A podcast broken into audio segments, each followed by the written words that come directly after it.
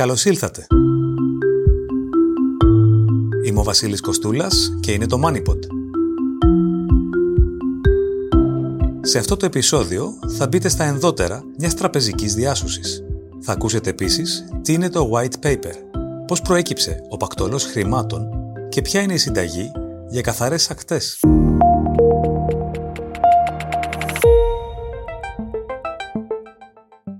Τραπεζικές αποτυχίες και εγγύηση καταθέσεων ή αλλιώς το δίλημα μιας τραπεζικής διάσωσης.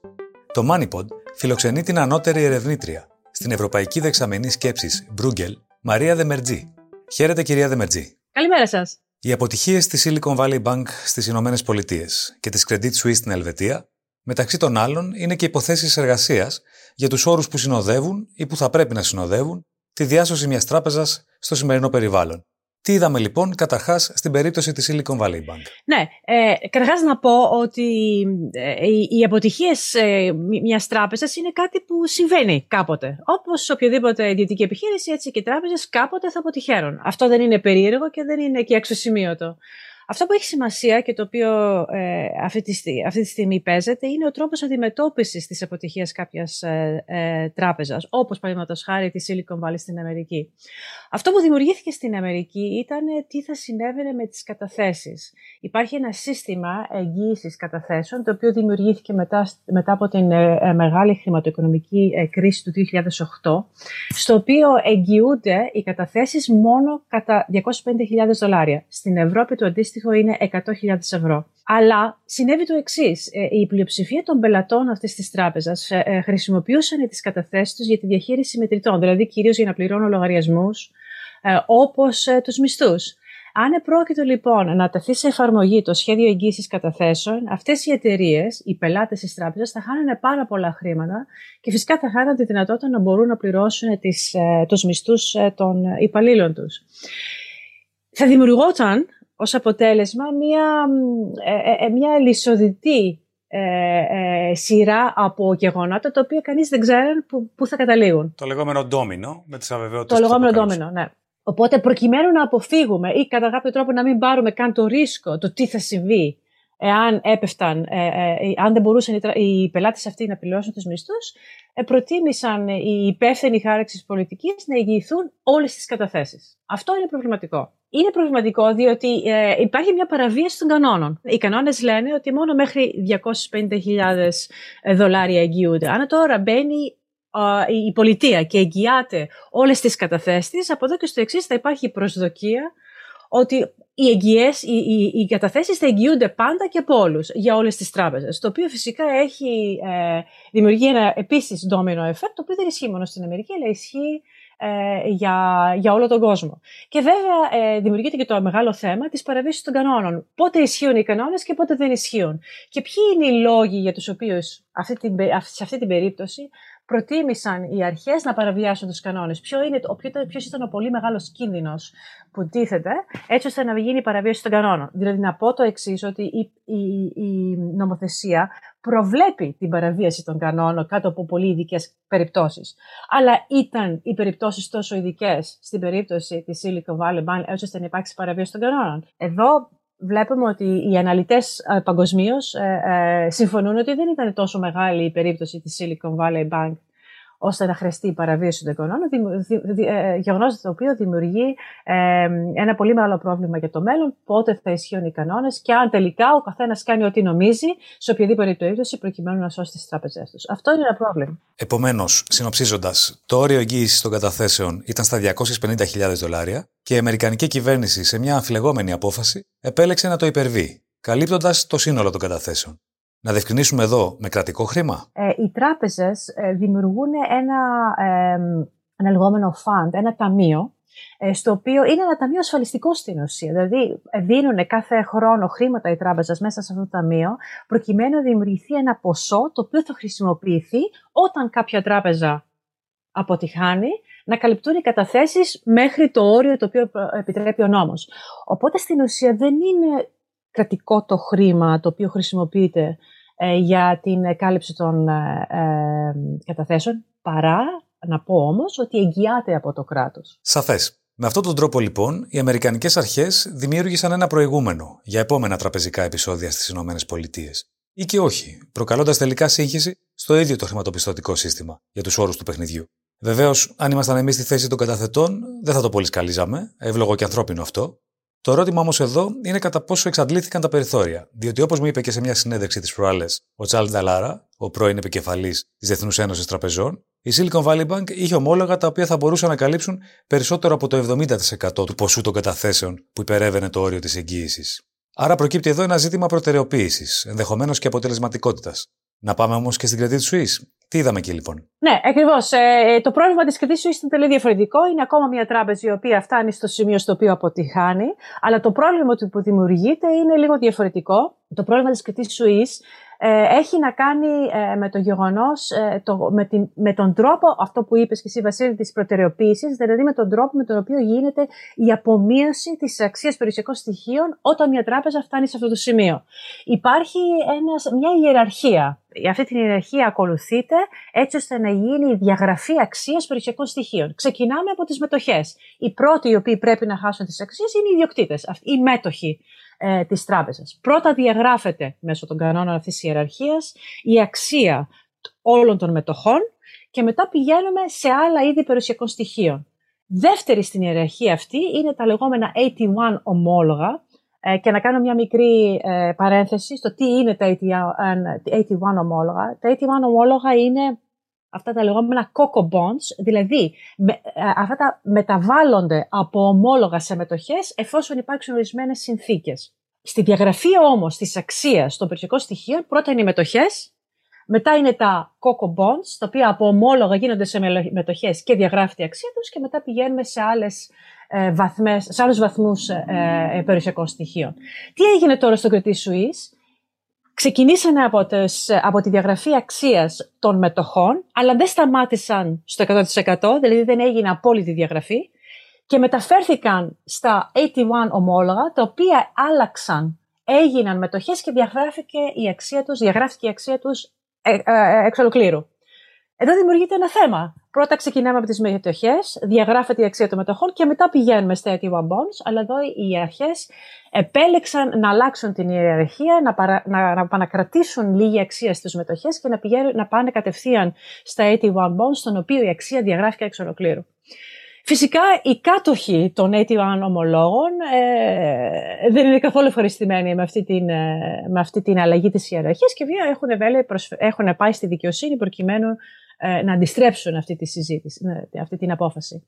Εδώ βέβαια δημιουργείται ένα πολύ μεγάλο θέμα, διότι η αγορά ομολόγων 81 Bond είναι παγκόσμια, δεν είναι μόνο ελβετική, οπότε όλοι όσοι είναι κάτοχοι αυτών των ομολόγων αναρωτιούνται αν αυτή η αλλαγή της ιεραρχίας θα γίνει και σε οποιαδήποτε άλλη χώρα, αν τυχόν δημιουργηθεί ε, ζήτημα ε, αποτυχίας μιας τράπεζας. Και φυσικά είναι πολύ δικαιολογημένη αυτή η, η συμπεριφορά των, ε, η, αυτό, η αναρώτηση, αν θέλεις, των, ε, των, ε, αυτών που έχουν τα ομόλογα AT1. Συζητώντας όλα αυτά, πιάνοντας τα δύο πρόσφατα παραδείγματα σε επίπεδο τραπεζικής διάσωσης, Έχουμε και ένα ηθικό ρίσκο εδώ, υπό την έννοια ότι οι τράπεζες αισθάνονται ήσυχες ότι θα παρέμβει ως μεσία στο κράτος και έτσι είναι λιγότερο προσεκτικές στη διαμόρφωση των χαρτοφυλακίων τους; Ναι, το λεγόμενο moral hazard. Βεβαίως, είναι, είναι εξαιρετικό το ηθικό κόστος εδώ, διότι δεν μπορεί μια μικρή τράπεζα, μικρή σε, στην παγκόσμια αγορά, ε, όπως η Silicon Valley Bank, ε, να δημιουργεί μια, να φτάνει σε ένα σημείο αποτυχίας και μετά οι, οι επόπτες να παίρνουν αποφάσεις οι οποίες έχουν, οι οποίοι έχουν αποτελέσματα, έχουν επιπτώσεις παγκοσμίως. Εδώ δημιουργείται ένα πρόβλημα όχι τόσο πολύ με τις τράπεζες όσο με το σύστημα ε, της, της, της αγοράς των τραπεζικών υπηρεσιών ε, παγκοσμίως. Αυτό είναι ένα πολύ σημαντικό, ε, πολύ σημαντικό πρόβλημα, το οποίο κατά τη γνώμη μου έχει να κάνει περισσότερο με το σύστημα παρά με ε, το σύστημα το οποίο το, το σύστημα υποπτίας των αγορών και της δημιουργίας μιας παγκόσμιας αγοράς. Δεν μπορεί αυτό να συνεχιστεί, κατά τη γνώμη μου. Πράγματι, γιατί είναι αλήθεια από την άλλη πλευρά ότι οι αρχές και στις ΗΠΑ και στην Ελβετία φοβήθηκαν τον κίνδυνο της μετάδοσης του προβλήματος μέσα σε ένα ούτως ή άλλως απαιτητικό περιβάλλον, όπως το χαρακτηρίζουν σήμερα ο πληθωρισμός και τα υψηλά επιτόκια.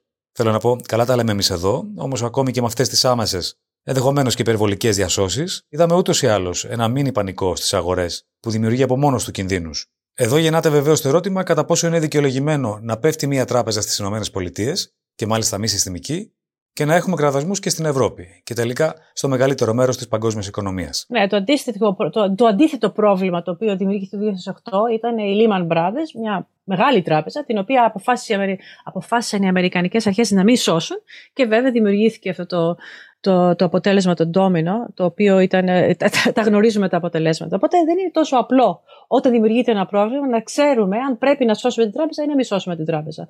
Οπότε βλέπουμε τώρα ότι, κατά τη γνώμη μου, οι, οι αποφάσεις οι οποίες παίρνουν είναι λίγο υπερβολικές. Όπως έγινε στο Silicon Valley Bank, η απόφαση για μια μικρή τράπεζα η οποία δεν είναι συστημική, οι αποφάσεις που πήραν ήταν ήταν, ε, ήταν πραγματικά υπερβολικές. Και αυτό συμβαίνει διότι αυτοί που παίρνουν τις αποφάσεις τώρα ήταν λίγο πολύ οι ίδιοι με αυτός που ήταν το 2008. Η Γέλεν, ο Biden, όλοι αυτοί ήταν στα, σε, σε, σε, σημεία κλειδιά το 2008, διαφορετικούς ρόλους βέβαια, αλλά και η Lagarde στην Ευρώπη είναι, ήταν η ίδια στο International Monetary Fund, στο Διεθνές Νομισματικό Ταμείο, τώρα είναι στην Κεντράπεζα. Σε όλους αυτούς η ανάμνηση της Lehman Brothers είναι πολύ μεγάλη είναι, είναι παρούσα. Μεταπολεμικό στρε να... θα μπορούσε να το πει κανείς. Ναι, ακριβώς. Και δεν παίρνουν τα ρίσκα. Δεν θέλουν να πάρουν κανένα ρίσκο. Σε καμία περίπτωση μετά από τόσες κρίσεις, τώρα στην ενεργειακή κρίση, δεν θέλουν να επιστρέψουν σε ένα περιβάλλον στο οποίο η χρηματοοικονομική ε, ανθεκτικότητα ε, κλονίζεται. Γι' αυτό και οι αποφάσεις του, κατά τη γνώμη μου, είναι λίγο υπερβολικές. Παραμένω όμως στο σημείο ότι δεν μπορεί μια μικρή τράπεζα η οποία, στην οποία παίρνονται αποφάσεις με γνώμονα τα τοπικά συμφέροντα να έχει τόσες μεγάλες επιπτώσεις στην υπόλοιπη ε, χρηματοοικονομική αγορά. Γι' αυτό και επιμένω ότι αυτό που πρέπει να σκεφτούμε λίγο είναι πώς θα μπορέσουμε να απομονώσουμε τις αγορές, ε, τις τοπικές αγορές από ε, συμβαίνοντα στην, σε, σε άλλα σημεία του πλανήτη, έτσι ώστε να μπορούμε να κρατήσουμε λίγο τις αγορές χωρίς να δημιουργούμε πανικό, δεδομένου ότι οι κρίσεις συσσωρεύονται. Ε, η μία κρίση μετά την άλλη και κάθε φορά που δημιουργείται μια κρίση τα, τα όπλα καταπολέμησης αυτής της κρίσης μεγαλώνουν ε, και βέβαια και ως επίπτωση ε, καταλήγουμε σε όλο και πιο υπερβολικές αντιδράσεις. Αυτό θέλει λίγο πιο συστημική προσέγγιση. προσέγγιση. Μέσα σε όλη αυτή τη συζήτηση δεν μπορεί παρά να μπει στο τραπέζι και το μεγαλεπίβολο εγχείρημα της Τραπεζικής Ένωσης στην Ευρώπη. Πού βρισκόμαστε σε αυτό το θέμα; Και πώς μπορεί να συνδεθεί με τις τελευταίες εξελίξεις στο διεθνή χρηματοπιστωτικό τομέα. Ελπίζω η Ευρωπαϊκή Ένωση να ξεκινήσει πάλι αυτή τη συζήτηση της ε, ε, Τραπεζικής Ένωσης, διότι ε, ξεκίνησε η Τραπεζική Ένωση ξεκίνησε το 2012, αλλά δεν έχει τελειώσει ακόμα. Υπάρχουν ε, ε, τρία σκέλη στην ε, Ευρωπαϊκή Τραπεζική Ένωση. Τα δύο πρώτα έχουν χτιστεί, έχουν τελειώσει. Το τελευταίο όμως δεν έχει καν ξεκινήσει και αυτό έχει να κάνει με το μείζον θέμα της εγγύησης των καταθέσεων. Αυτός είναι, αυτό είναι το τρίτο σκέλος το οποίο δεν μπορούν οι χώρες της Ευρωπαϊκής Ένωσης να συμφωνήσουν. Γιατί έχει να κάνει με τη δημιουργία αυτού του ταμείου, το οποίο όπως σας είπα οι τράπεζες οι ίδιες θα το χρηματοδοτήσουν, αλλά με εγγύηση του κράτους. Δηλαδή στην Ευρωπαϊκή Ένωση με εγγύηση της Ευρωπαϊκής Ένωσης, δηλαδή με εγγύηση όλων των χωρών μεταξύ τους. Και εδώ είναι που δημιουργούνται ε, ε, ε, τα προβλήματα. Υπάρχουν οι κλασικές οι κλασικές διαφορές μεταξύ του, νότα, του Νότου και του Βορρά, όπου οι μεν δεν θέλουν να χρηματοδοτήσουν τους ΔΕ, και στην περίπτωση της Τραπεζικής Ένωσης, οι βόρειες χώρες δεν θέλουν να εγγυηθούν τα προβλήματα των τραπεζών στις νότιες χώρες. Δεν είναι εύκολο το θέμα αυτό, δεν έχει να κάνει καθόλου με την οικονομία, έχει να κάνει απλό με πολιτική βούληση. Αν πιστεύουν ότι το ρίσκο της μην τελειοποίησης της Τραπεζικής Ένωσης είναι μεγαλύτερο από το να, να το αφήσουμε στα δύο πρώτα σκέλη ή όχι. Και όπως βλέπετε, ε, προς το παρόν δεν έχουν πάρει ακόμα την απόφαση οι χώρες να τελειώσουν την Τραπεζική Ένωση. Αν και πιστεύω ότι, όπως δείχνουν και τα γεγονότα των τελευταίων εβδομάδων, ένα μικρό πρόβλημα σε κάποιο μέρος του πλανήτη μπορεί να δημιουργήσει μεγάλη αναταραχή. Ελπίζω να μην φτάσει η Ευρώπη σε αυτό το σημείο. Να κλείσουμε με κεντρικές τράπεζες και επιτόκια. Αυτή τη στιγμή έχουμε τη δυσκολία από τη μία πλευρά του υψηλού πληθωρισμού, από την άλλη των πιέσεων που ασκούν ε, οι αυξήσεις των επιτοκίων στις οικονομίες. Σε ένα βαθμό εξάλλου, τα πρόσφατα τραπεζικά επεισόδια οφείλονταν και στα υψηλά επιτόκια, τα οποία κατά τα άλλα έχουν στόχο βεβαίως να τυθασεύσουν τον πληθωρισμό. Η ερώτηση είναι διτή. Πρώτον, τι να περιμένουμε πλέον από την Ευρωπαϊκή Κεντρική Τράπεζα και την πορεία των επιτοκίων που καθορίζουν τα κόστη δανεισμού στην Ευρώπη; Και δεύτερον, πόσο υψηλό είναι το ρίσκο να γυρίσει η Ευρώπη σε ύφεση μέσα στην επόμενη διετία. Είναι ενδεικτική η στάση της Ευρωπαϊκής Κεντρικής ε, Τράπεζας στο τελευταίο, στο τελευταίο meeting που είχαν σχετικά με το τι, ποια θα είναι η πορεία των ε, επιτοκίων. Μας έδειξαν ότι θα παραμείνουν σταθεροί στην ενωδική ε, πορεία των επιτοκίων, δηλαδή θα παραμένουν να αυξάνουν τα επιτόκια έτσι όπως είχαν προαναγγείλει. Το οποίο είναι ενδιαφέρον γιατί μας δείχνει ότι η ίδια η Ευρωπαϊκή Τράπεζα δεν πιστεύει ότι τα προβλήματα των τραπεζών που είδαμε ανά τον κόσμο θα επηρεάσουν την ευρωπαϊκή οικονομία. Μπορεί να κάνει λάθος, μπορεί όμως και όχι. Πάντως αυτό είναι κατά τη γνώμη μου ε, το τι μας έδειξε η απόφαση την οποία ε, πήραν τις τελευταίες δύο εβδομάδες. Που σημαίνει δηλαδή ότι πιστεύουν στην καταπολέμηση του πληθωρισμού, οπότε πρέπει να αυξηθούν τα επιτόκια και επίσης πιστεύουν ότι τα ρίσκα που υπάρχουν, δεδομένου ότι θα υπάρξει αυτή η επίμονη αύξηση των επιτοκίων, δεν είναι υψηλά σχετικά με την ανάπτυξη της οικονομίας. Αυτό είναι νομίζω το μήνυμα που μας έστειλε η Ευρωπαϊκή Κεντρική Τράπεζα. Ε, είναι γεγονός ότι ο πληθωρισμός έχει, έχει παραμείνει πολύ σταθερά υψηλός, οπότε πρέπει οπωσδήποτε να καταπολεθεί. Έχει κάποια λογική δηλαδή αυτό το πράγμα. Το γεγονός είναι ποια θα είναι τα χρηματοοικονομικά ρίσκα που θα δημιουργήσει. Αυτό βέβαια πρέπει να το κοιτάξουμε πολύ, ε, από πολύ κοντά. Είδαμε αμέσως ότι υπήρξε κάποιος κλονισμός στην Deutsche Bank τα τελευταίες δύο εβδομάδες, οι οποίες όμως έχουν, έχουν μπορέσει να επιληθεί, δεν δημιουργήσαν δηλαδή συστημικό ρίσκο. Αλλά παραμένει το, το σημαντικό σημείο το οποίο πρέπει, ε, να, ε, στο οποίο πρέπει να εστιαστούμε τους επόμενους μήνες, έτσι ώστε να μην δημιουργήσουμε μεγαλύτερα προβλήματα από αυτά που προσπαθούμε να λύσουμε. Παραβιάζοντας την υπόσχεση ότι θα κλείσουμε με νομισματική πολιτική, θα ζητήσω ένα τελευταίο σχόλιο για την ανθεκτικότητα της ελληνικής οικονομίας και του ελληνικού τραπεζικού συστήματος, που έχουν μπει και αυτά πλέον σε προεκλογική περίοδο, με ό,τι αυτό μπορεί να βγάλει. Ναι, παραμένω πολύ αισιόδοξη σχετικά με την ε, ανθεκτικότητα της οικονομίας και του ελληνικού τραπεζικού συστήματος. Η, η, η, η οι επόπτες, η, η εποπτεία των ελληνικών τραπεζών και οι κανόνες ρύθμισης των τραπεζών είναι πάρα πολύ αυστηρές μετά την ε, χρηματοοικονομική, ε, χρηματοπιστωτική ε, κρίση. Οπότε πιστεύω ότι βρισκόμαστε σε ένα πολύ καλό δρόμο ανάπτυξης, το οποίο έχει να κάνει φυσικά με το μοναδικό τρόπο ανάπτυξης για την Ελλάδα, που είναι οι επενδύσεις, είτε χώρες είτε από εξωτερικό. Και το νούμερο ένα σημείο για τους επενδυτές είναι η σταθερότητα της οικονομίας, η προβλεψιμότητα. Αυτό χρειαζόμαστε. Όποιο και να είναι το αποτέλεσμα των εκλογών, η ελληνική οικονομία να παραμείνει σε αυτή τη τροχιά ανάπτυξης σε αυτή τη τροχιά σταθερότητας, έτσι ώστε να μπορέσουμε να παρα, παραμείνουμε στο σημείο στο οποίο η Ελλάδα αποτελεί ε, καλό επενδυτικό προορισμό. Κυρία Δεμερτζή, ευχαριστώ πολύ. Εγώ ευχαριστώ. Ιστορία. Στην αρχαιότητα, ένας ποταμός διέρεε της Σάρδης, την πρωτεύουσα της Λιδίας. Σύμφωνα με αναφορές της περίοδου, ήταν γεμάτος με ψήγματα χρυσού. Λεγόταν Πακτολός και θεωρείται η βασική πηγή του μυθικού πλούτου που τότε διέθετε ο βασιλιάς των Λιδών, ονόματι Κρίσος. Ο ποταμός συναντάται και με την ονομασία Χρυσοροάς, ακριβώς επειδή οι αίρεες αυτών χρυσάφι. Σήμερα, ο Πακτολός είναι ένα απλό ποτάμι, της Τουρκίας. Το όνομά του όμως έχει ταξιδέψει μέχρι και τη σύγχρονη ελληνική γλώσσα, υποδηλώνοντας την έννοια της πληθώρας, δηλαδή της μεγάλης ποσότητας. Εξού και η έκφραση «πακτολός χρημάτων». Τι είναι το White Paper? Το White Paper, δηλαδή η Λευκή Βίβλος, είναι ένα ενημερωτικό έγγραφο που εκδίδει μια εταιρεία ή ένας οργανισμός όταν θέλει να προωθήσει και να αναδείξει τα χαρακτηριστικά μιας λύσης, ενός προϊόντος ή μιας υπηρεσίας. Τα White Papers χρησιμοποιούνται και ως μέθοδος παρουσίασης κυβερνητικών πολιτικών ή νομοθετικών πρωτοβουλειών. Στόχος τους είναι να επηρεάσουν τις αποφάσεις πελατών, επενδυτών ή πολιτών, περιγράφοντας τα πλεονεκτήματα μιας πρότασης. Μπορεί να επικοινωνούν τη φιλοσοφία ενός οργανισμού ή να παρουσιάζουν ευρήματα που σχετίζονται με κάποιον τομέα. Η ονομασία τους προέκυψε από τα Blue Papers του 19ου αιώνα, στη Βρετανία, όπου κοινοβουλευτικές παρουσιάσεις γράφονταν σε μπλε σελίδες τα λιγότερο σημαντικά θέματα αναπτύσσονταν σε λευκές σελίδες, που ονομάστηκαν White Papers. Το ήξερες; Η Αυστραλία έχει μειώσει τα πλαστικά απορρίμματα στις ακτές της κατά 30% τα τελευταία 6 χρόνια και συνεχίζει. Οι αρχές της χώρας συμπέραναν ότι οι εκστρατείες ευαισθητοποίησης της κοινής νόμης δεν δούλεψαν ιδιαίτερα. Επένδυσαν λοιπόν στην υποδομή δηλαδή στους κάδους. Επιπλέον, θέσπισαν ημέρες καθαρισμού στις τοπικές κοινότητες. Συγχρόνως, δημιούργησαν τηλεφωνικές γραμμές, στις οποίες οι πολίτες μπορούν να αναφέρουν σημεία με σκουπίδια.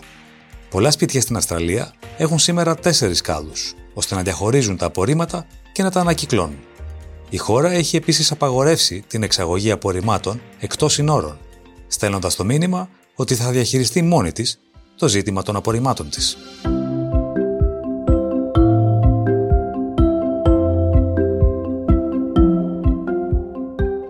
Αυτό ήταν το MoneyPod.